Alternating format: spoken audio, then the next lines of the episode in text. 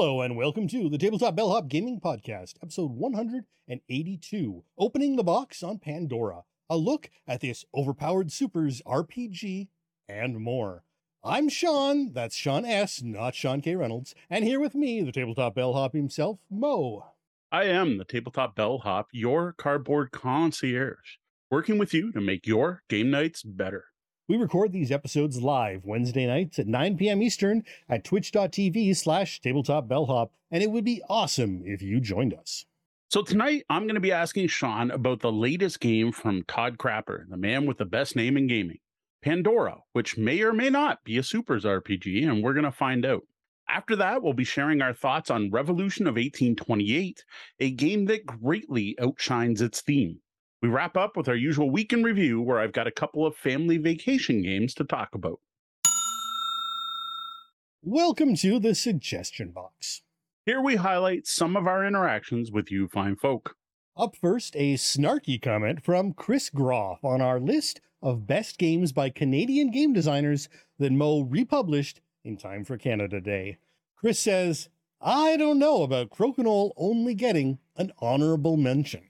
See, well, that oversight is 100% because despite living in Ontario my entire life, having one of those 50 in one game board thing that I'm sure Sean remembers, it was hexagonal and you could put plastic pegs and stuff on it, And there were elastics, and you could play chess and checkers and Chinese checkers and everything else. I never actually played a game of Crokinole. Now, based on the hype that sprung up in the last few years, which I still don't quite know why Crokinole suddenly exploded, but it's cool, I do feel I need to try it. But I don't like recommending games in our episodes that I've never actually played myself. That's why it ended up in the honorable mentions. Now, if things have been better COVID wise, this summer, Chris and I were set up to play a game together at Breakout Con, but it ended up neither of us felt safe enough to attend. Well, next we have a comment from Bez game designer from Stuff by Bez, who commented, Mo Tuznio, I'm listening to you chat about onboarding. I think that stuff like Fast Forward and Fog of Love is brilliant, but I think that the reason that video games are so strong in this area is that they can react to what is going on at that moment with the automatic adjudication enforcement of rules that you get in video games. I 100% agree that Tapestry could have been a bit better for newcomers.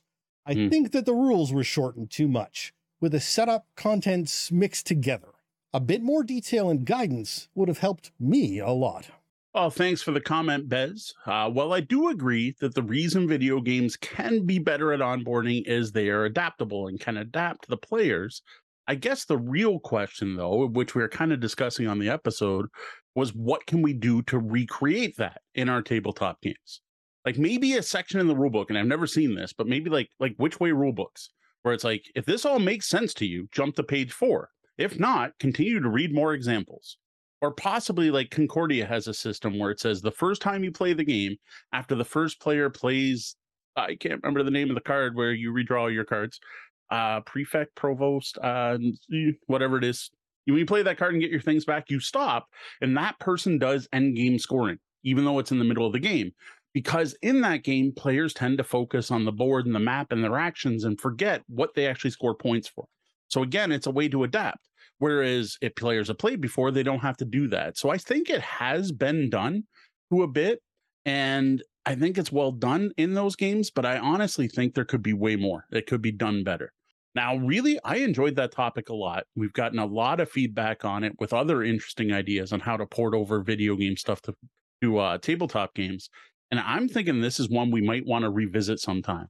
Even possibly pulling out things like how can we make onboarding in better in board games, learning lessons from video games as a standalone topic might be something we cover in the future. I can totally see us doing a whole episode on that one.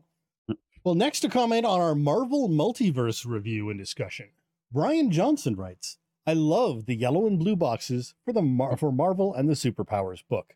When it comes to RP and non-combat, then you, as a DM and the players, made that up. The rules and stats they gave you is enough for a good DM to make it happen.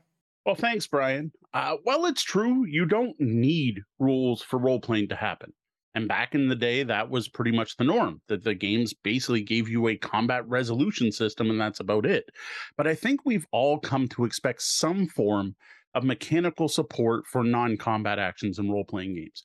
Going back as far as AD&D Second Edition's non-weapon proficiencies, and things like the opposite argument, right, where people are like, D&D is a board game which I don't agree with either because there are rules in there for doing the other stuff. To me, a good modern role playing game, and I'm not talking like modern story game necessarily, just any modern role playing game is going to address conflict resolution, not just combat resolution. And honestly, I still hope we see some of that once the playtest is done for the new Marvel RPG. Now, a couple things I want to mention about the new RPG is I just learned today that you can get it free on Marvel Unlimited. So if you have the Marvel Unlimited subscription service that lets you like on your iPad or whatever read Marvel comics, the Marvel RPG today launched on there. So if you want to check out the playtest rules, they're now more available than ever. What I'm wondering though is do you have any idea how long it's going to be for the playtest? Like how long are they planning on running it? Well, as of this afternoon, there's still no official dates listed on marvel.com. I know some dates and timelines had been tossed around. I would love to see this come out in 2024. Yeah. I'd also love, however, not to see it rushed so that the players get the best game we can out of this process. We've already got 20 pages of errata and updates wow. that are available for download on the website. And I'm, I'm actually interested. I would love to know if anyone has the Marvel Unlimited subscription. Drop a note updated. in the comments. Let me know if they've got the updated content in those PDFs. So you're, or you're on the online version, or if you have to still go reference marvel.com slash RPG. Yeah, I wouldn't call them PDFs because Marvel yes. Unite is definitely a proprietary way to read comic books. Yeah, I would love to know that. And I gotta say, 2024, well, it sounds more reasonable for a role playing game to come to fruition. I'm surprised they haven't thrown it down our throats yet. Mm, possibly. Well, I think that's where we'll stop for this week's comments. Send your feedback to mo at tabletopbellhop.com or hit us up on social media.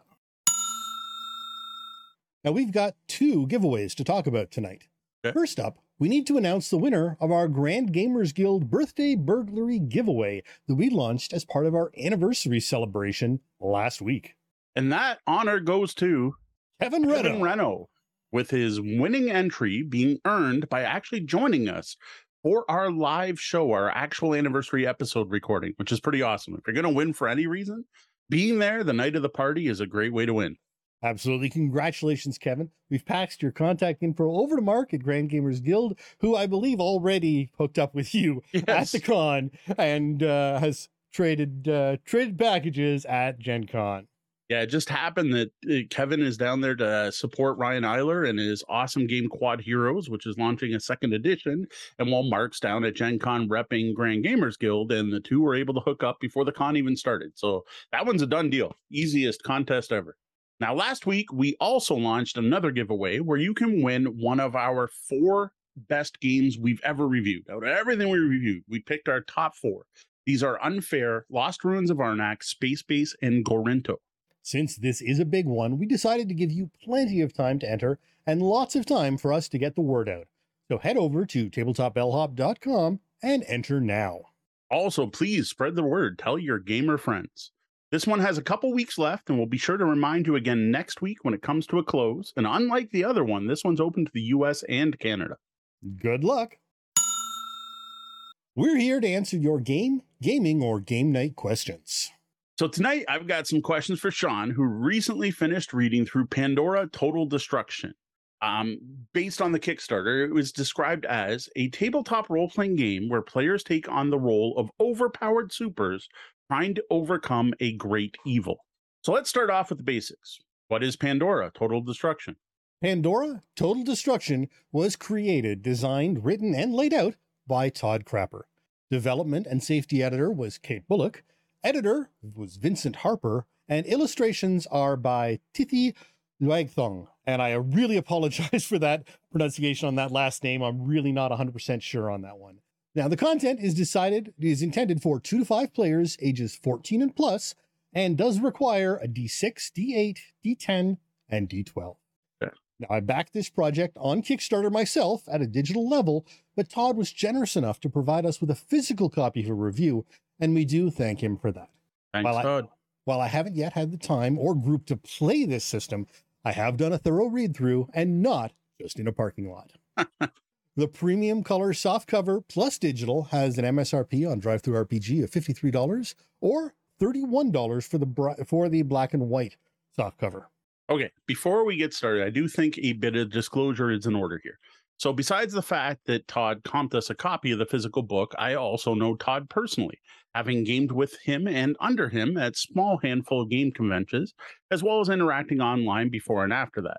I also know Kate pretty well, and uh, I wouldn't be surprised if I've interacted with Vincent and Tithi at some point in the past as well. These are people I consider friends. Heck, even one of our Patreon patrons, Danielle, was part of an actual play pod play test video, which was run by Todd himself that you can watch on YouTube and was featured during the Kickstarter. Now, I don't think this has or will impact our opinions on Pandora, but I wanted to make sure we at least got that out there. Absolutely. And while I follow Kate and Todd and I've met them both, I don't have the same sort of personal relationship that with them that Mo does. So it's even easier for me to be unbiased in my review. All right, now that that's over with, now that we know where it came from, how much it costs, what are you actually getting for that money? Well, when you get the physical book, you're getting 155 pages plus handouts and character sheets. And this includes a table of contents, a glossary, and an index. Though the index is before the appendixes and handouts, so it takes a bit of flipping or using a sticky note as a page stopper to Okay. find it. Now, the book itself is sized at 7 inch by 10 inch, which is normal a normal enough trim size, though not as common, I find, for RPGs. How about quality? So the book is a print on demand from DriveThruRPG. And while the content sometimes disappoints from DRP, from DriveThruRPG, I have Hmm. yet to ever have any complaint about the quality of printing I have received from them. This is a per bound soft cover with full bleed graphics and a generally solid layout.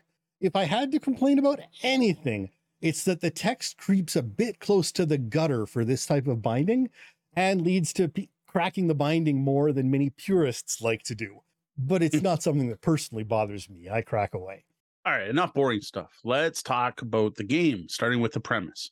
Now, I know this is a supers game, but Todd calls it an overpowered supers game and specifically calls out you're fighting a great evil. So, this isn't your standard super street level up to cosmic level role playing game, is it? No, no.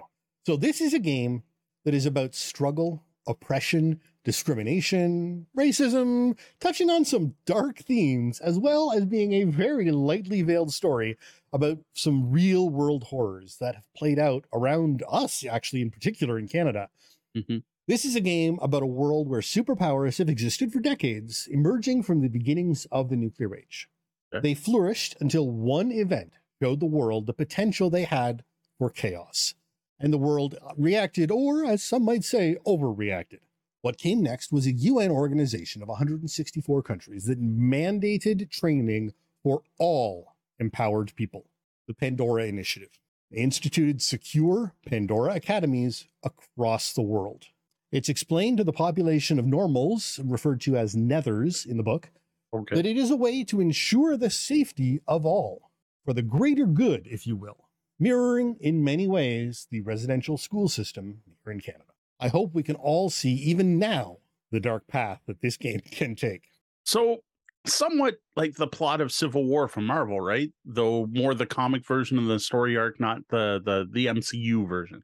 Uh, to agree, though there really isn't anyone on the side of the government here. Oh, okay. Uh, this is more of an X Men government ver- uh, versus the mutants, governments versus the mutants, discrimination, hatred bred from a fear of people who are different from us. Okay, so a significant difference. So you're you're not going to play with the Iron Man side of the conflict on this time, and the lawful versus the chaotic. This is definitely the oppressor versus the oppressed instead. Right. Yes. So this game is written in a manner that is unique to me, at least in RPGs. Sure. used blank, graphic free pages to represent the story, the in character fiction about the world around the, uh, the players uh, for the GM or moderator in this game to use or read out. Okay. It is stark, but so is the world it's representing. And in that way, it's effective, not only in its ease of separating the game text from the world text, but also in allowing the reader to focus on what are, at times, some rather chilling words. Okay. Now, further on, he then goes to use the logo for the United Empowered Organization as the box text callout. Uh, and box text is used as the core rules reference for the players to Hmm. easily reference in the game. So wait, the rules are in the box text, and the boxed read aloud stuff isn't in boxes. Just kind of a weird choice. It's like Todd was trying to actually go against the norm. Like, ah, screw you, old D and D modules. I'm going to do it my own way. Is that? I, I have to assume that was done on purpose. I think you could probably say that, and Todd might be able to enlighten us about his feelings here. But honestly, for this game at least, it just works. Okay. Uh, the moderator can focus on the blank pages for world building, and a quick flip to a section lets you glance at the available box to get the rules you're looking for really easily. Okay. So supers are oppressed in this setting, which really isn't anything new. Like I said, look at X Men, right? But I know Todd, and I'm pretty sure he would have taken these themes and really blew them up. And you already mentioned this a bit, but like these are some pretty heavy things, and I'm assuming they're probably taken to extremes to make a point. Absolutely. Uh, this is, while not hopeless, pretty close. Uh, you're trapped against your will in a government run school, on top of which you are dangerous. Okay. You have done bad things and possibly hurt people. Hmm. Question number two in character creation is what terrible thing has the character done because of their power? You're right there. The number two question in generation. So, while not required, this has the ability to go very dark with the right group.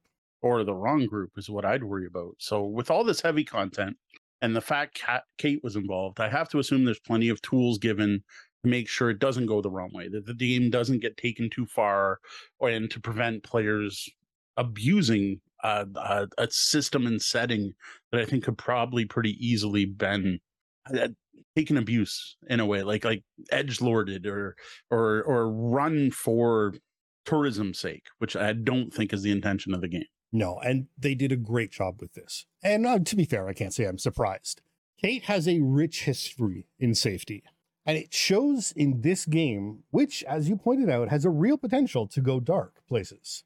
There is an entire chapter dedicated to the safety process, and it provides resources and guides to everyone through the processes. I have Okay. to say that some, as someone who already does implement safety tools at my tables, I still learned new tips reading through this. All right, cool. So we did get a comment back from Todd, who's awesome here. So for those of you listening, you can't see this, but Todd actually joined us here for our live recording. So we're getting some live feedback right from the designers, which is fantastic. So Todd says the concept is that the no art pages are from an actual book written by a reporter. And the UEO logo shows official documents, which are the documents that teach you how to play the game, It's as if as this, if the uh, game was leaked. That's right. Were leaked from a secret UEO lab. Okay, besides being repressed and playing basically the other, what more can you tell us about the people you'll be playing in Pandora? So players will be taking on the roles of what are called level 13 empowered people. That is Okay. the highest and most dangerous level of empowered people, making up less than a single percent of all the empowered. Players are the students at a Pandora Academy, which can vary from a school-like environment, you know, think think of Professor X's, you know, to Mhm. an outright lockdown prison. Uh, you are in training, mandatory government organized training, trying to gain control over your abilities. But in doing so, you are also dealing with discrimination coming at you from all sides.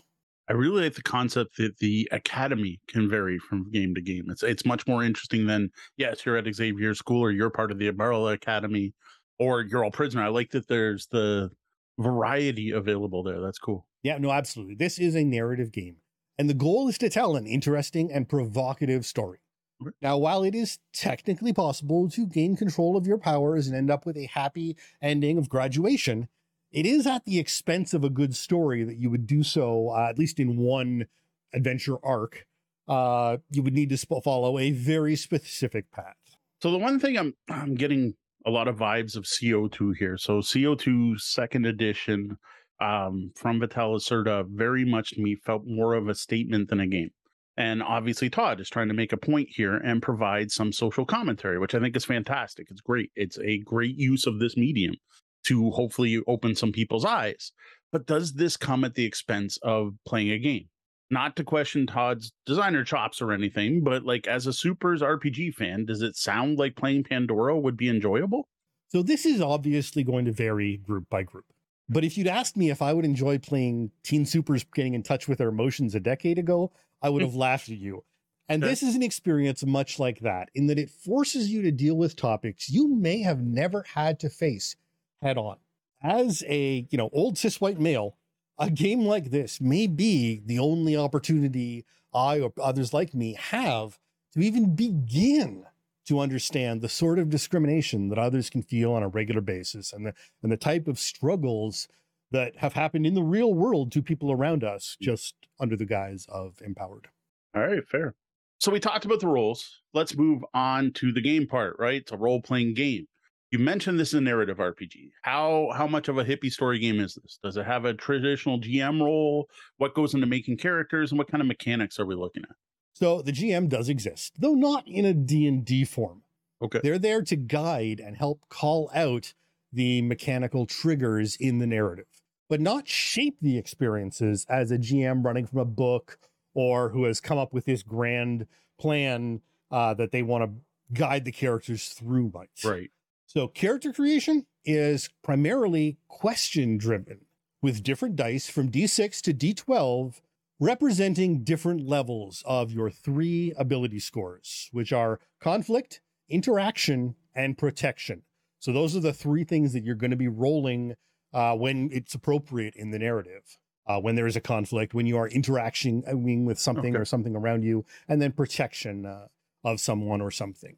Now, additionally, the character has three values, which are vital to their concept. That's where we get into the kind of the hippie, the hippie Story. aspect of the character, I guess. And so you get one each of a heroic value, troublesome value, and a psychological value.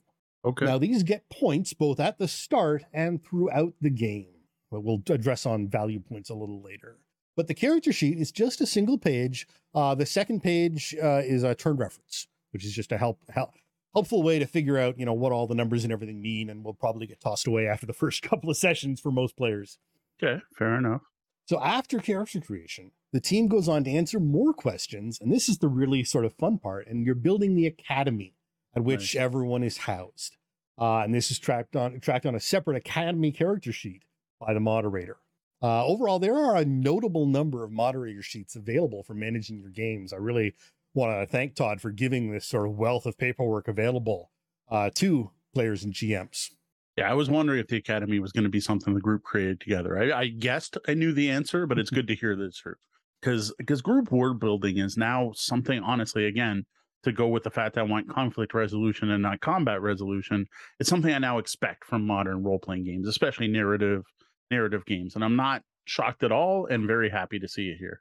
So the game structure is broken into acts and scenes, with each complete story taking on a three act form with optional prologue and epilogue that are purely narrative and not mechanical whatsoever. Okay, So, Act One is where characters ask questions, explore their academy, and sort of fi- help develop and figure out both the world around them, but also themselves and their interaction with each other. Uh, then now I Act- assume this is not like happy shiny. Let's go check out this room type of explore the academy. Well, I mean, there's there there's could be some of that, but then there are also uh, danger room training rooms in there and things where they can truly be tested, uh, and they may walk into things they don't necessarily want to see or shouldn't see. Fair. Uh, act two, they start finding some answers and begin to start connecting some threads.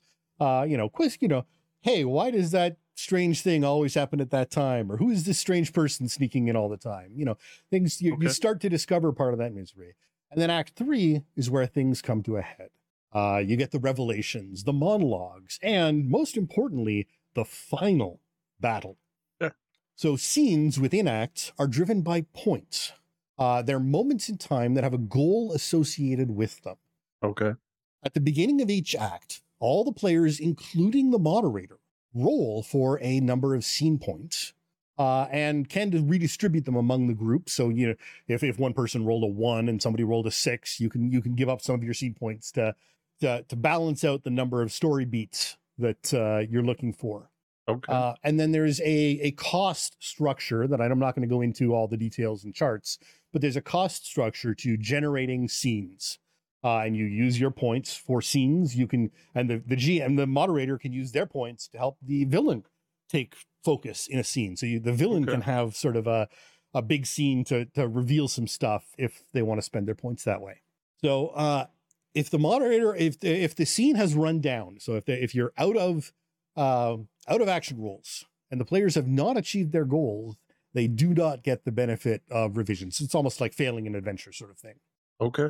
Uh, now, types of scenes include spotlight scenes, which are your generic sort of that would be the basic scene. Uh, Mhm. Uh, your battle scenes, and these are the big ones that happen sort of at the end of the acts, the big big moments uh, where not only are your players in danger, but so are people in the real world. Uh, battle scenes come with costs. Uh, training scenes where you can do pretty much anything you want. Uh, if you wanted to go back in time in the danger room and, and fight, you know, Nazis, go ahead. Um, the training scenes allow you to explore and work on developing the control of your power, which is a again the point of the Pandora Academies is to train empowered people. And then finally, there are vital scenes, which are a spotlight scene taken down to a narrow focus. Um, Okay. So you're you're spending extra points to to very narrow in on a specific character and a specific aspect. Again, varying costs and outcomes and goals spread out among these types, and there are a couple of charts that sort of help help players understand all that if you are sitting down and playing the game. Yeah, that's that's quite a bit to wrap your head around. And I got to say, a, a highly detailed, almost scripted structure, play structure, uh, doesn't surprise me at all from Todd. Um, High Plains Samurai, one of his previous games that I personally really enjoy, had a very unique structure to its play. That I admit, when Todd was teaching the game with his little PowerPoint presentation, um, sounded limiting at first, but actually ended up playing great at the table.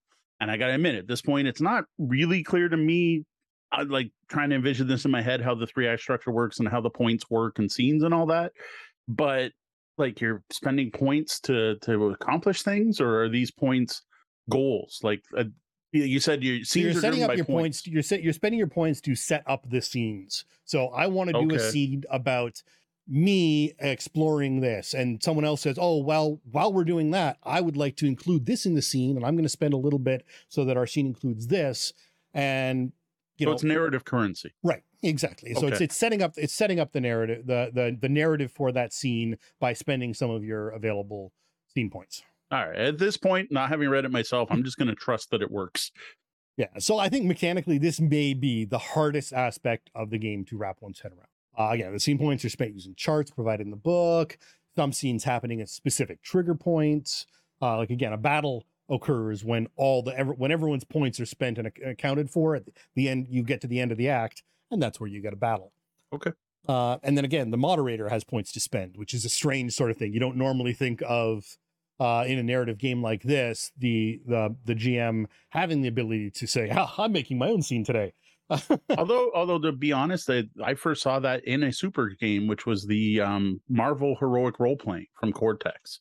from Margaret Weis Proce- uh, Margaret Weis Productions MWP, where they had the the they called it like the threat pool, and every time things escalated and bad things happened, the DM got more dice, and they could spend them then to make horrible things happen, including if they managed to get up to two d twelve, they could just end the scene Right. in a bad way. So there is some precedent there, even with supers games. Fair.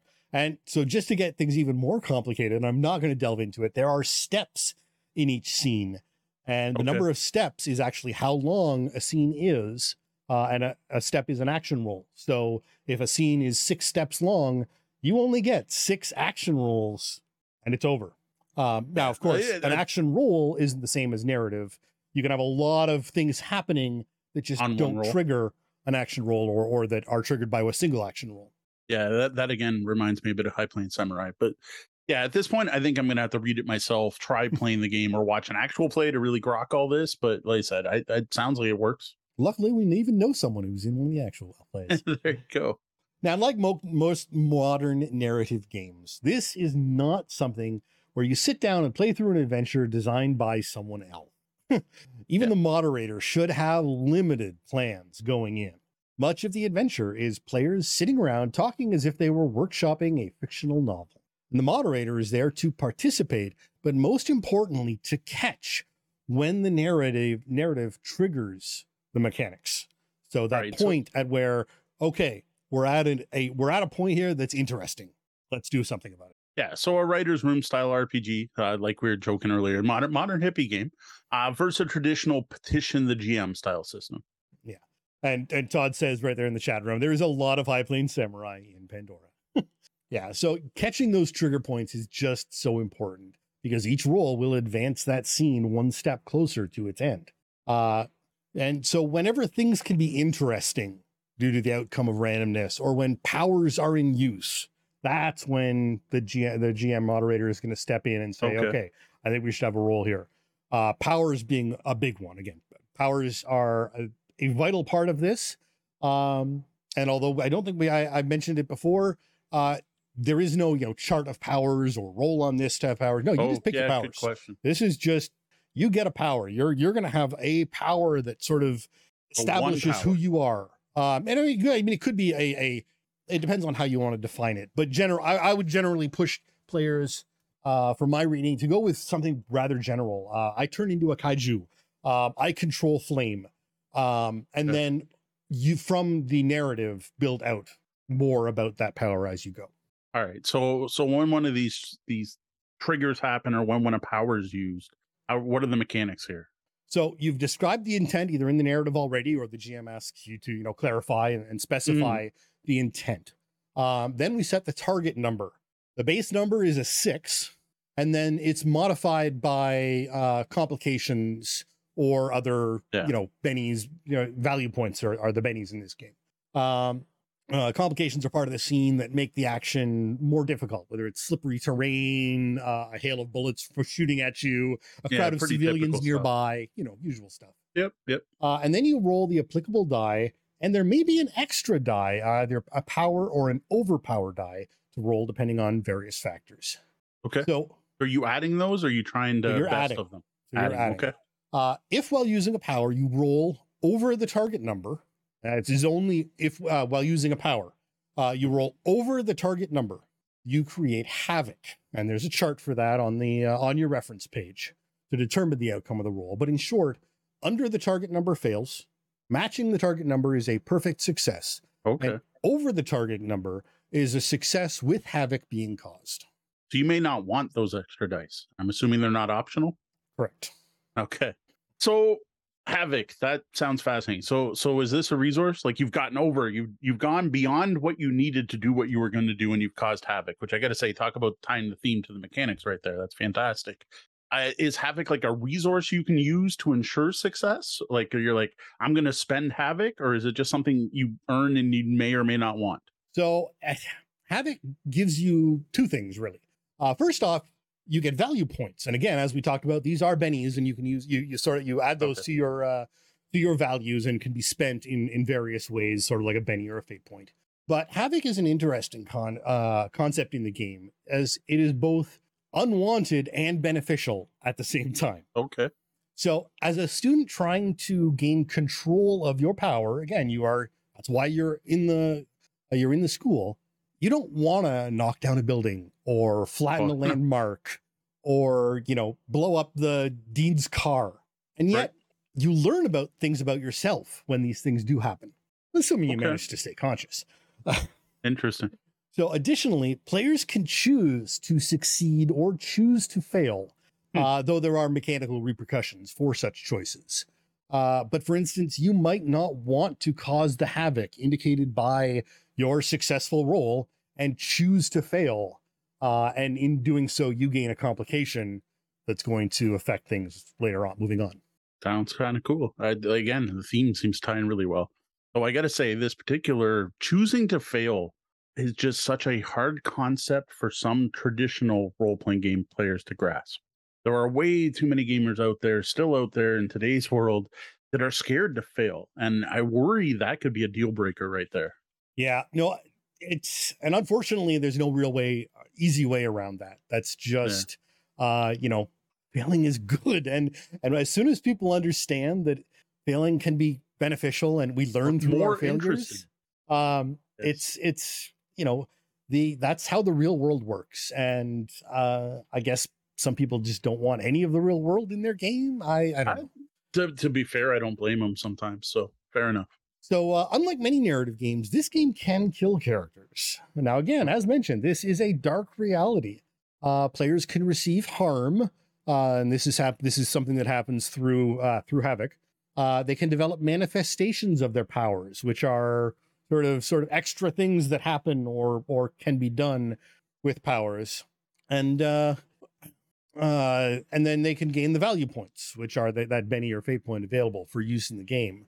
Uh, similarly to uh, the, value that the players get, the moderator can choose, if everyone agrees, to get thwart points, which are sort of the the GM's Benny. Now, Todd's going to it mentions here in the in the chat room. He's absolutely correct, and I haven't I haven't called this out enough. Uh, it's all about player agency, uh, and that's why this havoc is given to the player to spend. So you do Okay. you you gain three havoc, and you choose what damage is done. If and and whether you you, you can choose to hurt yourself rather than hurting the pedestrians, or you know Okay. uh, you can choose to hurt the pedestrians instead of hurting yourself. It's it's up to you what is being done. It's not up to the DM what that happens when your powers go awry. Um, and again, yes, absolutely, Todd. Todd, The player agency is a massive aspect of of that havoc and and and uh, choosing to fail uh, or cho- choosing to succeed uh, features of the game. Cool. Sounds good. And I also dig the fact there's resource management on. I'm, I'm going to use the term screen, but both sides of the the screen, right? Yep. Something I dig. But again, traditional players don't like those DM intrusions. No matter how many big popular Monte Cook games get released, it just doesn't seem to be a popular uh, uh, mechanic in too many old school players. Fair enough. Though I have to say, unlike many PBTA games, the GM does get to roll dice in this, which I know is a bit of a relief to some GMs, myself definitely included. It's one of those things that that I, I, I cringe while I'm playing masks because I just not rolling dice seems wrong, uh, and I, Yeah. I I still struggle with that. Fair. I, I had the same problem trying to run Numenera. So Yeah. So, as well as all the mechanics and guides on how to play, the book features rich detail, guides, and charts to help you as a moderator bring your stories to life and to understand the world of Pandora Academies as intended by the author. All right. Speaking of intended by the author, right? Um, I think most listeners know this. You definitely know it. You know how that I think every role playing game should have a sample adventure, right? I realize it's not as applicable to most narrative games, but like something in the back of the book that shows you how the designer wanted you to play the game. Now, you mentioned the game isn't really designed for pre created stories, but is there something like a sample academy or sample setting or a sample big bad, like something to at least get you the idea of what you can do with the system? So, the answer is yes and no. Uh, so, the, while there is a chart that helps give ideas about some plot directions uh, Okay. based on the answers given during the academy creation, and it's fantastic. It's it's a really detailed full page for every question. Okay. Um, there are some sample academy staff, and there are uh, some villains, pre-gen, you know, sort of sample villains, but there are no pre-gen characters or pre-gen pre-built academies, Uh, okay. and I think that's good. um, this game is made by its group contributions, and perhaps its greatest weakness is a hesitant player not willing to take part can lessen that experience for everyone. Uh, and that's something that I feel like, you know, handing out a, a fully flushed out uh, or at least statted character to someone would enable. Right. Um, I feel this game, more than many that I've tried, doesn't or won't deal well with the one player who just kind of sits in the corner but is handy in combat. Hmm. Uh, now, Todd may have tips and tricks to help with that sort of player, as you know, someone who's more familiar with this specific style of game. But I know for me, I would feel they would really bring down the sessions, and and I would struggle to have them uh, as part of the the table. So my my one concern here is playing with Deanna. Deanna does not like shared world building. She wants to sit down and be presented a story to react to. Now, character creation is different, right? You're answering questions for the character. I do worry a bit that this might rely a bit too much on it. Like a quiet, she would be that quiet character in the corner, not wanting to throw in new narrative objects. So I, I, I do have a feeling that's going to limit the audience of this game somewhat. Uh, perhaps. Um, although at the same time, Uh, if they are willing to be involved in the character creation, that's a great start. And if you Right. can keep that momentum into the academy creation, you get the buy in for both themselves and the world right there. Because Okay. it's not as much as creating an entire. uh, it's not as much about creating an entire city or you know you there isn't as much uh out there to worry about because you can contain it inside the school But if it sounds want. like the scene structure is even. I want to have a scene about this. and and there's definitely going to be for some players prompting from the the moderator who you know Right. Urges people to get in there uh without that you know if you if the moderator or gm isn't going to be able to do that there will be troubles absolutely. Right. um i think uh while the book on its own is while maybe not suitable for a complete beginner it is a very strong foundation for playing the game even as a newer gm uh, the deep immersion in the theme and plentiful helpful tables, suggestions, and guides uh, really make it pretty accessible for a wide range of groups, Okay. not just those who've already played a thousand narrative story RPGs. Um, I would say that the dark content and importance of safety tools are actually more of a limiting factor than a lack of knowledge or experience in narrative gaming. Uh, though again, based on what we talked about tonight, it does sound like this could be some work for a traditional gamer to wrap their heads around. Um, especially some of the more story game elements here. Um, something that honestly I think wouldn't burden someone who's new to the hobby because they wouldn't have those preconceived ideas, but could definitely be a barrier for older hands. Yeah, uh, sadly, this is too often the case. And I've run into many tried players who've just hit a wall when trying to be involved in the narrative games. Um, yet thankfully, I found others who embrace it. Uh, and I count myself as one of those converts. Uh, in this case, less experience in gaming, uh, trad gaming specifically, may be better than a lack of experience in just modern narrative. Yeah, that's what I was thinking. So there's a great uh, thing here from Todd. So uh, controlling the environment and setting, which is is sort of what uh, what D might have have problems with and, and struggle with, is uh, that player agency. Uh, and the intent was Pandora to be available for anyone or groups who have been dealing with systemic or generational trauma, which is again, you know, as a as an as as a as a uh, empowered player here, you are at, at taking on that role um and uh that that player agency helps the gm not go somewhere that they don't that the, the players might not want to it's an ec- extra layer of that safety Okay. by having so much of it guided by the players as well as the gm All right. So one of the things we haven't touched on, we talked an awful lot about the overpowered supers part, but the original elevator pitch for this game is a tabletop role playing game where you take on the role of overpowered supers trying to overcome a great evil. So what's with this great evil? Is it just the the oppression you mentioned earlier or something less ephemeral? well the final battle of the third act is designed to be that big bad villain though Okay. how that takes place or is represented is open to interpretation again by by the table. Uh, and we are reminded that a villain doesn't necessarily equal evil. Encouraging us to step back from simplistic tropes to embrace deeper ideas.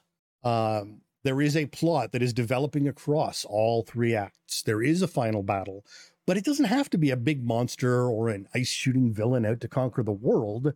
Could be the head of the academy who's slowly been trying to uh, warm up empowereds to become a force that will bring him to eventual power or uh, you know just crush the the the will of level 13 empowereds at his, at that specific academy um there's, there's a lot of different ways it can go and what that big evil is is something that again is developed through the play So again, are are there there examples or prompts or guides to kind of help you determine this as a group? Uh, so again, that's all part of the question process in building that academy. Um, okay, so it's and, right and yeah, you, you can you can develop out through that. All right. So every game ends in a big battle against some big bad. Got it. But that is that leads to one other question that I can't help thinking as you're going through all of this. Like there's a lot of stuff, but this kind of sounds like like it's three acts, a big bad fight. Kind of sounds like a con game. Like this isn't a single session system, is it? So I think you would be hard pressed to fit a session zero for character creation and academy creation, and three acts into a single setting. Okay. Uh, at least not with any sort of meaningful play and discussion. uh, additionally, since it's highly likely anyone is going to gain full control of their powers and graduate from the academy in a single three act adventure, there's nothing stopping you from completing additional adventures. Though you could just as easily, if it if everyone wanted to, start over and try a whole new academy. All right, fair enough. It just kind of I was getting that vibe. I'm like, I know it's a thicker book. It's probably not for single sessions, but I'm like, I've been to con games where I played a five act structure, D and D, live plays or five act structure. So I was a little concerned that might be all we were getting here. No, I think uh, I think there's definitely the potential to to really make this, um, you know, not only not only one three act over multiple sessions, but multiple three act sessions into a sort of campaign until you know first one graduates or all your characters graduate. And you start over you start if one person graduates they bring in a new character and they're the they're the rookie on the uh, at the school. Now i'm assuming this wouldn't have any kind of character progression xp system or anything like that? Uh, well i mean the thing that the the the progression is you're getting control. Um, okay. you're you're rolling closer to that six every time. Uh, you're not okay. rolling you're not rolling a d12 as an extra dice so that you there's no chance you're gonna you know uh, hit or uh, uh, hit your score. You, that's the the goal is to get get control of that power and graduate as a uh, you know well educated and control under control hmm. empowered. I got to say, there's definitely a dichotomy there of playing the most ostracized who have the most power that I find kind of fascinating. All right, what else we got? So, um, I mean, I, I, don't really have that much for me at no. this point and I, there's been some interesting uh interesting chats in there. I think while this game won't suddenly win over trad gamers to the narrative style, yeah. I think for anyone who enjoys a narrative superhero game and is looking for something that is both challenging in multiple ways, uh, you know, emotionally as well as as a as a game and new, this is a game you should get in your hands. Uh, if you're looking for something more golden age and uplifting, this probably isn't for you. Uh, you know, few students are going to graduate, and even coming out unscathed at all will be a mm. struggle. But for those who enjoy that struggle and that less pleasant reality of humanity, uh, the shared creation of stories and experiencing some of these hardships through the eyes of another, I think this game's a hit. Uh, to me, this seems like a game for fans of a very distinct certain type of super story, right? Like X-Men, of course, comes to mind. That that's that's the classic example of of the oppressed mutants. Um, also Runaways, um, one of my favorite indie comics called Freaks. Um, and of course I can't help but see parallels to the Umbrella Academy when you go to power levels. Um, specifically the the one character there who Elliot plays. I can't remember the character's name off the top of my head. Um, I, I think though what I think is going to be interesting though is do you think and this is this is a distinct possibility I wouldn't say is true of most other supers games. Do you think this is a game that modern story gamers and, and people who are interested in bleed and emotional responses would like despite the fact it has supers? Like like the supers thing is kind of the the, the dressing. Absolutely. I I think that modern narrative gamers who want that visceral experience and want to make themselves uncomfortable uh, they want to help understand other perspectives. This is a good game for them. Sure. Uh, an open group that gets on the same page and takes the safety aspect seriously has the opportunity to have some real experiences here. Um, you know, to, to spin some spoons. Uh, right. And if you allow them to, it can open your eyes and help inform about the real world around us and, and real things that have happened and are happening around us today. All right. Uh, so we talked about how the the the tie-ins to real life events are there. Is there like a resource section if someone wanted to know more? Just wondering if that's something Todd put in there, like a hey, if you are interested in what actually happened in the Canadian residential school system, he, he here's has, some resources for you. He has not that I saw. Um, okay. unless I missed it, I don't believe so. Um, Todd Todd may have additional information on that elsewhere. Just wondering. So honestly, that's it. That, that's all I have about Pandora Total Destruction a modern narrative story RPG with some powerful messages. Now, what I want to know is Does anyone in the chat room have any questions we haven't covered yet? Uh, they can be directed at Todd, who's again is awesome that you joined us. Thank you so much, Todd, or at Sean, who's read the books. Just one book right now. well, the book. Maybe sorry. we'll see. Maybe we'll see more from him on the, him on this in the future. I'll buy it as soon as there's a starter set in a box. There we go. Comes with Mo, the. Mo, need, Mo needs a map and dice. I don't necessarily need it. Well, I like maps, but this is not a game that could come with a map. This this is not a map game. Uh, just a big a big whiteboard like like with There grid. that a completely should say. unnecessary grid. Um, but if it has a one inch grid, you can use it for other games too. So put a one inch grid on true. it. Put a Don't one put a inch grid, not non-standard- smaller. Don't put a non-standard grid on it, or Mo will get upset. So I'm going to read off one comment here from uh, Anchi Games. Says, "Sounds like an amazing and interesting game. I'm super intrigued by it. Just I would eat my tongue if I tried to play it. So not for me. Yeah, no, absolutely. It's this is definitely something. uh Um, Deanna's saying the Pandora box. There's a lot of uh, a lost opportunity there. See? Absolutely. Uh, and Todd is saying that there is no resource. Um, so Okay. uh, maybe maybe that I was just wondering, like, like if you want to keep it thinly veiled and not pointed out, I was just thinking, Yeah. you know, like if someone does play this game and go, you know, are we doing it right? Is this getting the right impact across, or or people really went through this, or any of those questions? I just wonder if there was anything there linking to that. Not saying it necessarily has to be in there. I was just wondering if it was there. As I said, I haven't read it. I will admit, Todd also sent me a PDF copy, but I, I wanted to be the the straight man here and hear it from Sean and reply to that. Yeah, I actually I actually have all the PDF stuff because again I did back this at digital. Uh, Todd Mhm. Todd got my money for this one uh, early on. I, I jumped on this one pretty pretty quickly. Uh, I think even possibly even before I realized it was Todd's name on it. Uh, Um, that's so and Kickstarter. Super's RPGs. I yeah, wouldn't yeah, be Super surprised. Kickstarters uh, hook me right away. So um, uh, I do. I guess I, you know what I did miss from the actual premise of our show tonight, and I said, "Is it or is it not a Supers RPG?" I think we did answer. I, I think it is most definitely a Supers RPG. Absolutely. Again, there's while I think a lot of people hate the fact that there is no that defined power. You know, Yes. I I can shoot a fireball six hexes after Mhm. one turn, and if I put an extra three power points into it, I can. That doesn't exist. That No. absolutely doesn't exist. This is much more, um, again, narrative, uh, where you are just sort of paying. You know, I turn into a kaiju. Okay, sure, we'll make that work. And I turn invisible. Okay, sure, we'll make that work. I control fire. Okay, sure, we'll make. But make how do work. I know if I could if I'm stronger than your character? Who cares? Right.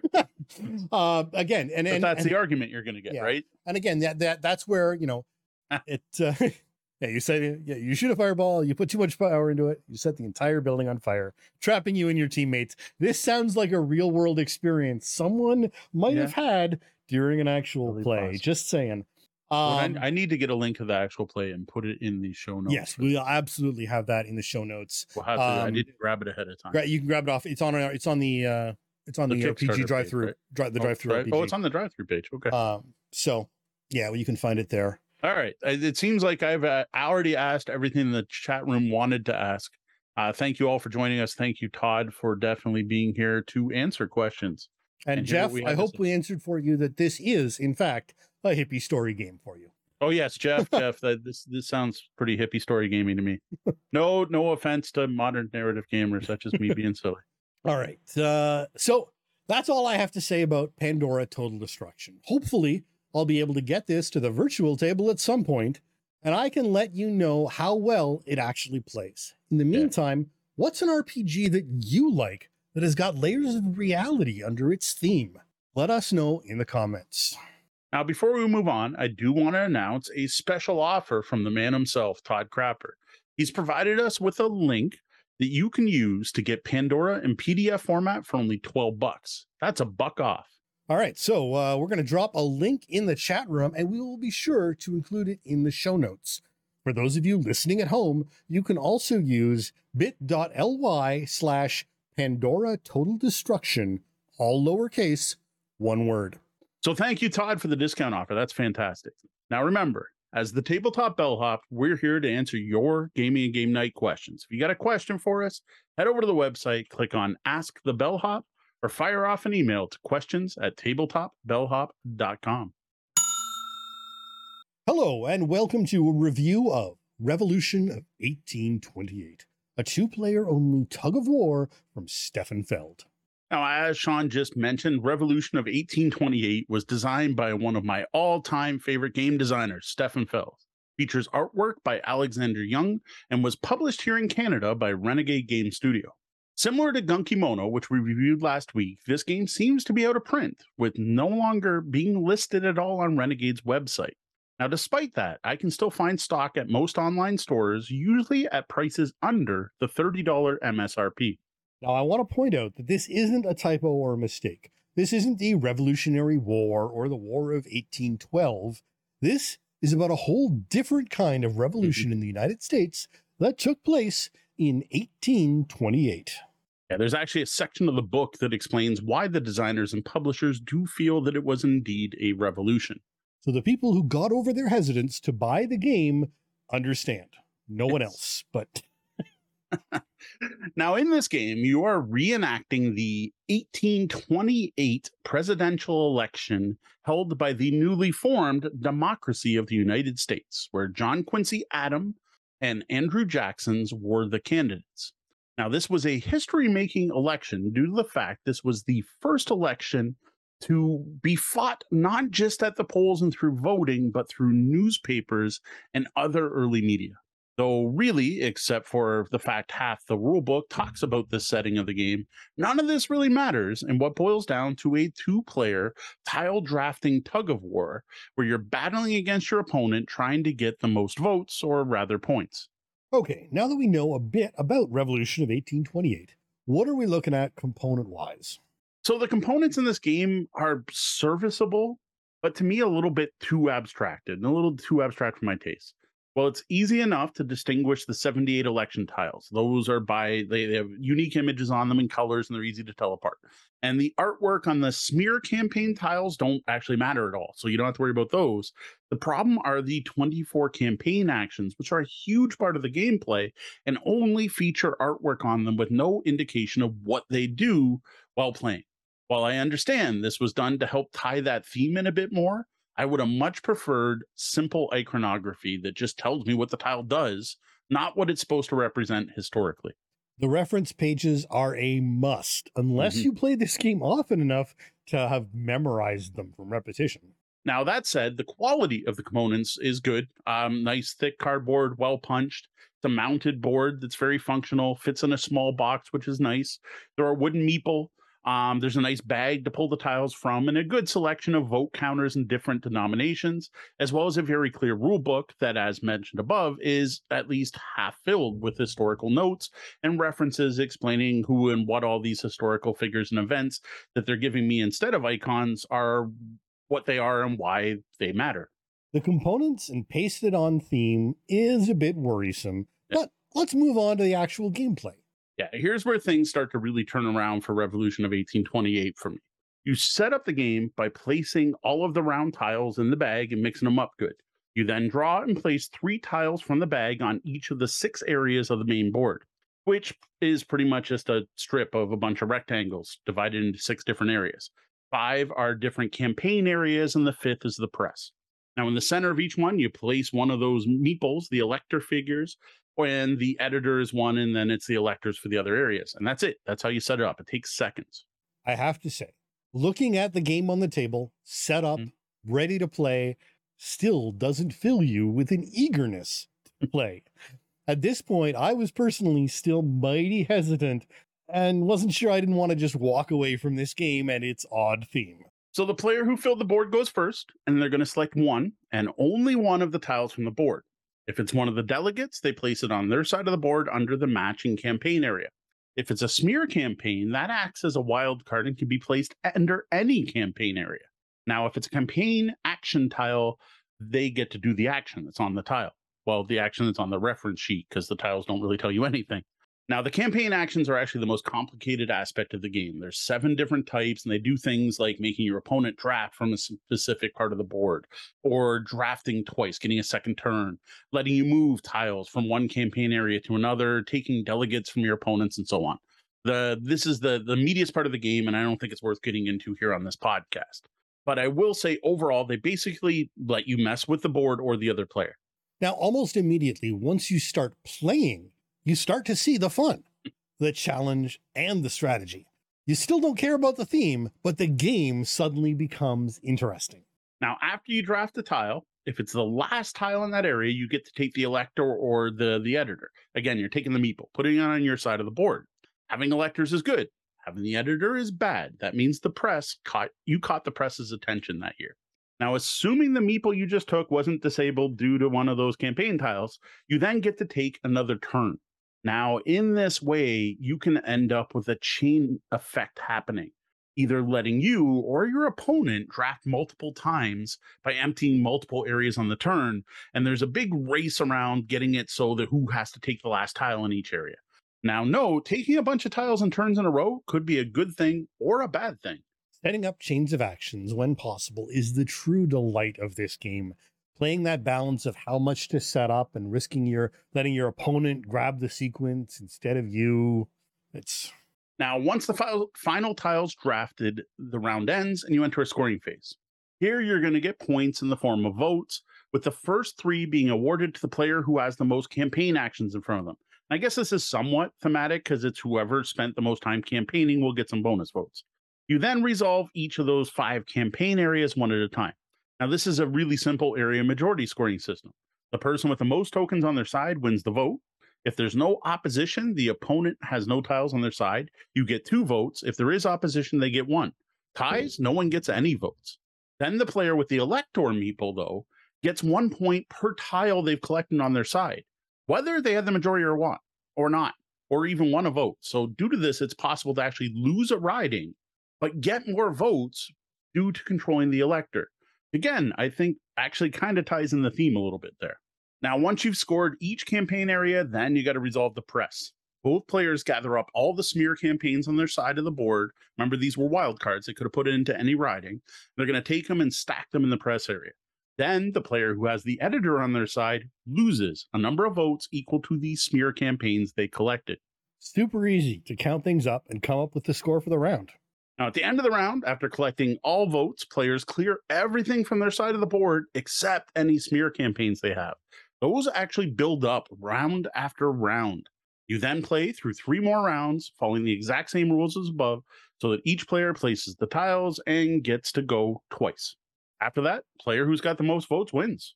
All right, well, now with the gameplay covered, it's time to share some final thoughts on Revolution of 1828. So first off, I think we both totally agree here that as Canadians, this theme does nothing, nothing for us at all. Uh, honestly, it turns me off. Like this is a game that I would shy away from had I seen it on a store shelf. Had I not gotten a copy of this game along with a bunch of other games and a big board game sale on Facebook, I would have never given it a look. 100%. I would not glance twice at this game on a shelf. And I would seriously question before having played it to those who might recommend it to me. well, I hope not everyone's doing that right now. Um, well, I'm sure there are people out there that will appreciate this theme. And there are some mechanics in there that kind of fit the theme, I guess. So it's not like Gunkamono level of abstraction. I can say the theme doesn't actually matter. And that's good because despite being a theme I don't care for at all, the gameplay is solid, like really solid. Yeah, the, the game is probably the most outside of the box, shockingly good game I've personally ever come across. Uh, looking at the box sitting there on the shelf, it's a two. After playing it once, it's a solid seven five. Yeah, I, I might even go up to eight on this one for for final ranking. Now I do have to credit Mr. Feld for his work here, right? Now I'll admit, when I first opened the game and started reading through, uh, for one, I saw the thick rule book and I was like, well, it's a Feld, it'll be a point salad. Well, it ends up there's only like four pages of rules. And I was worried I finally found the the exception to the rule, right? I thought I might have found a Stefan Feld game that I wouldn't like. It just sounded too simple. But then we gave it a shot. And it was Deanna and I, and it was one of our date night charcuterie craft beer gaming nights, and it was a huge hit. And it's not often Deanna's not doesn't love, despite being with me, who's always pushing her to play new games, doesn't really love learning new games. And it's not often she'll ask to play a brand new game twice in a row. And while this one, we played three times in a row. Not three rounds, three full complete games. Later, when Sean was down in town, I'm like, you totally got to try this game. It's got the driest, most uninteresting theme ever, but it's so good. And Sean's like, oh, I don't know. Isn't there something else we can play? But what'd you think when you finally got to try it? You know, you were right. And while I played just about anything once, I was not eager, even as I watched you set it up. But if someone asked me to play now, I can't think of why I would say no. Now, maybe I say it too often. I, I feel like it's like one of my catchphrases, but I like the way this game makes me think. You really have to try to plan ahead, both in what you're going to draft as well as predicting what your opponents are going to grab and knowing what those cards do and where you're going to move things. And I got to say, this gets much more intense near the end of the round where you're trying to figure out just how to combo your grabs to get the most tokens while trying to force your opponent to take stuff they don't need or don't want. Like you can totally do it the other way where you force your opponent to take seven smear campaigns. Well, I don't think you can get seven, but take three or four smear campaigns in one turn when they've got the press on their side. That's a brilliant move to figure out. Yeah, I think this one, the thinky part is so well balanced by the speed of the game. Yeah. There just isn't a lot to it. And yet it gives you a lot to work with and plan yeah. about. Yeah, the smear campaigns in particular, right? The timing of who gets the editor meeple can be a huge part of this. Like having wildcard tokens you can place anywhere can be huge points, especially if you can get an unopposed win with an elector on your side. And every token you pile in there is another vote. But as noted above, winning a campaign area doesn't necessarily mean you get the most votes. So that's kind of interesting there too. But collect too many smear campaigns and you risk your opponent making damn sure you get that editor at the end of the round, which by the fourth round of the game, there's usually a huge pile on both sides of the board, making all that extra jockeying for votes earlier mean nothing. Now, one big thing I did note as a downside to all this planning is a significant amount of AP or analysis paralysis. This is a thinky game and it's not a this is this is not like a quick playing make your move make your move two player romp both players are probably going to spend a lot of time planning out their moves and doing the math to figure out the best order to draft things and figuring out how to disrupt their opponent's plans. You're going to sit there and I've seen people playing this, counting on their figures, going, okay, I take one, you take one, I take one, then I'm going to use this and get a bonus, and you take one, right? Despite not looking like a chess game or feeling like a chess game or having chess like mechanics, this game to me has a very chess like brain space. It very much feels like a chess match against your opponent. Indeed, while the move tree is nowhere as deep as chess, no. there is still plenty to consider, especially with that tech- take an extra move mechanic and mm-hmm. the eagerness to try and string out as many actions as you can. Overall, we've all been enjoying Revolution of 1828 way more than we ever expected to. This game was a huge surprise to me, and I'm so glad I gave it a shot in the first place. This was a game I didn't have any interest at all that turned out to be a fantastic two player tug of war that even features the small footprint that Deanna and I love, which makes it a great date night game and a game for playing at pubs or cafes. Now, this is another one that with like a roll up mat could take up even less space. Not that it's a big box. Even then, you don't even need a board really. You just put the meeples out and lay the three tiles next to them. Now, the fact this great game is out of print right now I think is a really good indication that we're not the only gamers out there that just passed this one by. And that's a shame. Revolution is now on our personal list of uh, great best two player games. And I expect to keep playing this along with classics like the Duke, Onitama, and Patchwork. If you're looking for a brainy, high strategy two player game that's pretty easy to learn, as long as you keep that reference side of the rulebook face up, I don't think you'll go wrong with Revolution of 1828. Just do not Judge a book by its cover. Find someone who has it. Find a store to demo it. Buy the game, not the theme. Now, if you're an American history buff, I, I guess this one would be a no brainer. Not only do you get to play out in an infamous election, you get lots of behind the scenes information. And unlike us, you probably care what each of those smear campaign tokens actually mean. I can also see this being popular with educators, especially in the US, giving you ability to use the game as a tool to teach a pretty heavy and divisive subject. Maybe. Even after multiple plays as a Canadian, I still don't care about the theme. I just enjoy the strategy. Yeah, maybe it'll give someone some true false answer questions they might be able to get right. Now, if you don't like two player only games or games that, while easy to learn, require a bit of concentration and planning, this one probably isn't for you. The big thing here, though, the, the, the big thing that I hope everyone gets is just don't let the theme scare you away. The fact it's about a US election is the least interesting part of Revolution of 1828. Well, that's it for our thoughts on Revolution of 1828, a great two player tile drafting area majority game that also happens to be about a famous US election. Hmm. Now, what's the last game you played where you were turned off by the theme but ended up loving the game despite it? Tell us about it in the comments below. Also, I invite you to check out my written review of Revolution of 1828 on the Tabletop Bellhop blog, where I get into a little more detail about things like the campaign actions and exactly what they let you do, as well as offer up plenty of pictures from our gameplays. All right. And now the tabletop bellhop. Tab- and now the bellhop tabletop tabletop, where we look back at the games we played since last episode. Though just before we do, I would like to say a congratulations to Ajit George, who just came away with this year's Diana Jones Award. Oh, cool. I am sad to say I do not know that name. I would have Uh, to D- look more D and D focused than I think uh, we normally. Uh, Oh, okay. So for um my family, we spent most of the last week up uh, well above Toronto in Campbellford, Ontario, staying on my uncle's farm. Um, beautiful piece of property, very picturesque, uh, very hilly area of the country. Um, in addition to visiting family, we also checked out a local brewery called Church Key, which is the most hipster brewery I have ever seen. Um, they literally sold upcycled plaid shirts embroidered with their logo. Um, we went to a cheese co-op that had fresh cheese curds and ice cream made with local milk, and the beautiful downtown, which was filled with a really interesting, eclectic mix of shops, uh, like the Peculiar Platypus, Frog Whiskers Inc., Kerr's Corner Books, where I picked up a copy of Point Salad, and an actual game store called Webheads that had seen much better days before COVID hit. Yes, it used to be more of a gaming space where the people they ran D and D events, and it was a little bit more of a bait shop than a gaming store anymore. But I guess you do what you got to do. Uh, we also hit up the best swimming spot in Ontario that I've ever seen, the Crowe Bridge Conservation Area. Now, if people are interested, I'll probably talk more about the vacation in the after show. So if anyone in the chat wants to hear more, stick around. Now, as for games, we were pretty busy. So I didn't get a lot of gaming in, and that wasn't really the plan. I did bring a milk crate through because, well, I'm me. So of course I did. Um, I did end up teaching the family telestrations, which was a huge hit. Though I do have to say, I was a little disappointed because I cracked my game open. And this is the Telestrations 12 player party pack that we reviewed recently. I have not had this long, like less than a year, and most of the markers had dried out.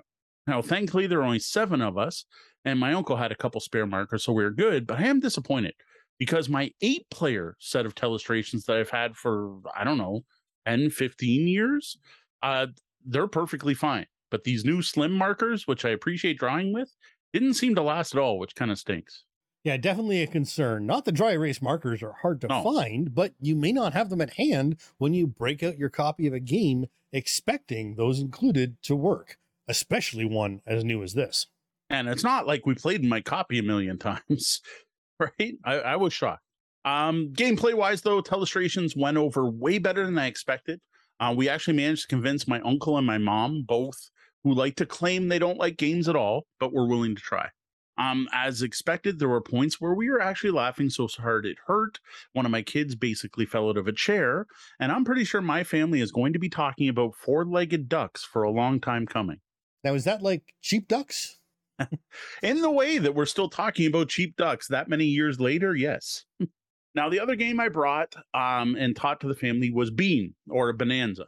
And that one didn't go over quite as well. Um, at least one of the players had a hard time keeping track of when you could play cards from your hand, when you were allowed to trade, what you were allowed to trade, and what you had to plant, and having difficulty with when you traded cards wanting to put it in your hands.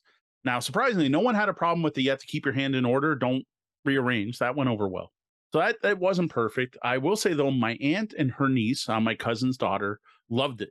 Um, the big lesson learned here for me though was this is another reminder that that for most of us hobby gamers, myself included, Sean, even now who wasn't as much of a hobby gamer five years ago, we tend to think of Bohnanza as a pretty simple game, right? Like here's a gateway game. This is simple. This is easy compared to, you know, we're not sitting down to play Kanban or something. This is actually a lot to take in for a non-gamer. Though I do have to say, if we ever do go up that way again, I will bring it again because my aunt did seem to really dig it but I'm pretty sure some of the other players will sit out. I think in general, if you have a heavy card game player, they're probably more willing to play a game like Bohnanza. But when someone's like, nah, I don't really like games, you throw it at Telestrations because it's silly fun. Bohnanza was a bit much. So again, it was it was a reminder to, hey, this this these games aren't quite as simple as we think because we're used to playing more complicated ones.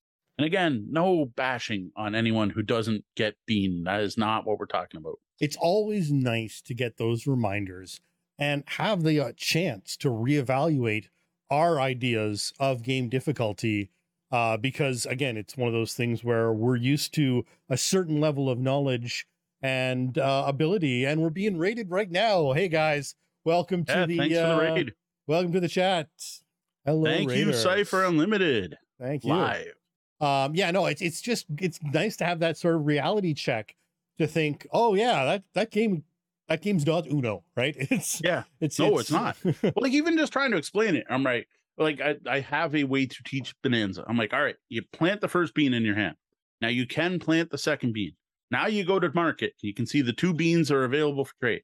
Now you all trade. Which to me that all sounds pretty simple, but it's the when what you have to plant and when. And despite going around the table multiple times, people are having a hard time with, oh wait, I have to play my first plant. That means I have to plant it. And I'm like, yes, we need to Right. plant that. So that that wasn't the best choice. Um, I also had trap words. I think that might have been a better hit. And we had code names. I think I should have broke out one of those. The thing was, we had talked up Bohnanza the night before, and my aunt really wanted to try it. So it's just the way way things planned out. Yeah, no, absolutely. Although I think trap words would probably have surprised you with its level of difficulty as well. Although I guess you can sort of you can handle more of the I can difficulty handle the dungeon part, and let and let everyone and else. And I wouldn't have just used handle- curses, right? I, Yeah, it, it just would have been a score track. Yeah, I'm like, I was thinking the about concept of trap words is basically the same thing as um. I never remember the name of that game. Word you can't say. oh There's yeah, a yeah. game that it's based on that Yeah, I'm yeah. drawing a complete blank. I know I know the one you mean though. But yeah, no, you're right. I I, I kept thinking that there's there's a bunch of of sort of handling to that, but you, you could take that on yourself and not. No, I could take that. Like, like I just tell you, you have to write seven words. You get to pick three traps, right? Like that's that part of it. Like I wasn't gonna bring a letter jam. That one I know is is a little odd for people. Yep, no, that's fair. All right, well, how about a look ahead? What do you have uh, planned for the coming weeks? Okay, so while we were up north this past weekend, Tori and Kat are headed up there this weekend. So, and then they had a wedding last week, and they're not available the week after that. So, any gaming over the next few weeks going to be with the family for for the next little while. Um, that said, I do hope to get Scythe out at Brenda's, talking about a game not for non gamers, but you know what, Brenda got it pretty well. So, and I'm hoping D and I can fit in a gaming date night sometime soon.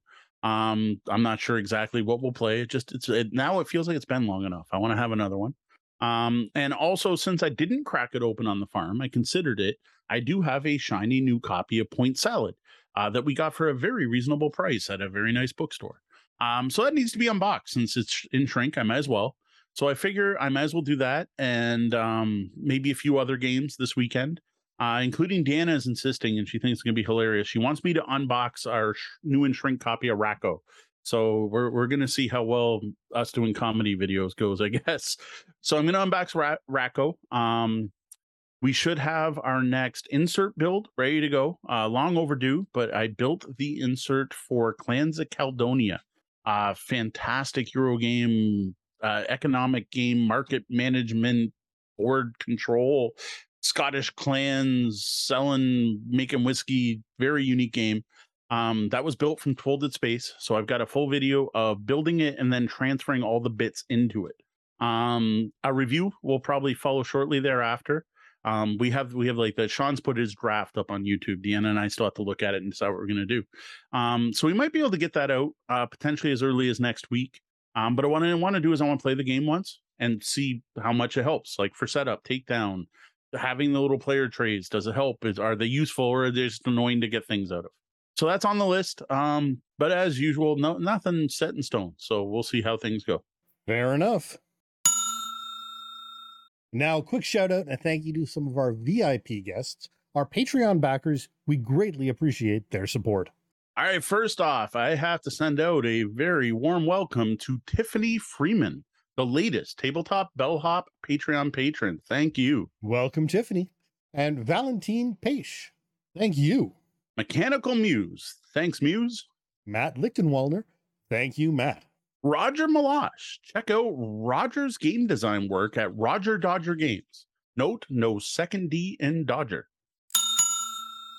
Well, that was the double bell. That means my shift's coming to an end and we're going to have to lock the front doors. Though the doors are closed, you can always find us at tabletopbellhop.com, all over the web as Tabletop Bellhop, one word, and on your podcatcher of choice. Digging the show? Just like Tiffany, you can support us at patreon.com slash tabletopbellhop. Well, that wraps up the time we have for the show tonight. Thank you, lobbyists, for joining us, and you're welcome to stick around for our Penthouse Suite after show. For the Tabletop Bellhop Gaming Podcast, I'm Sean. And I'm Mo. Thank you. And, And game, game on. on. Find full reviews, show notes, and more at tabletopbellhop.com.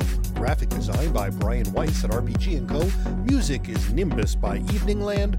The podcast is released under a Creative Commons Attribution license.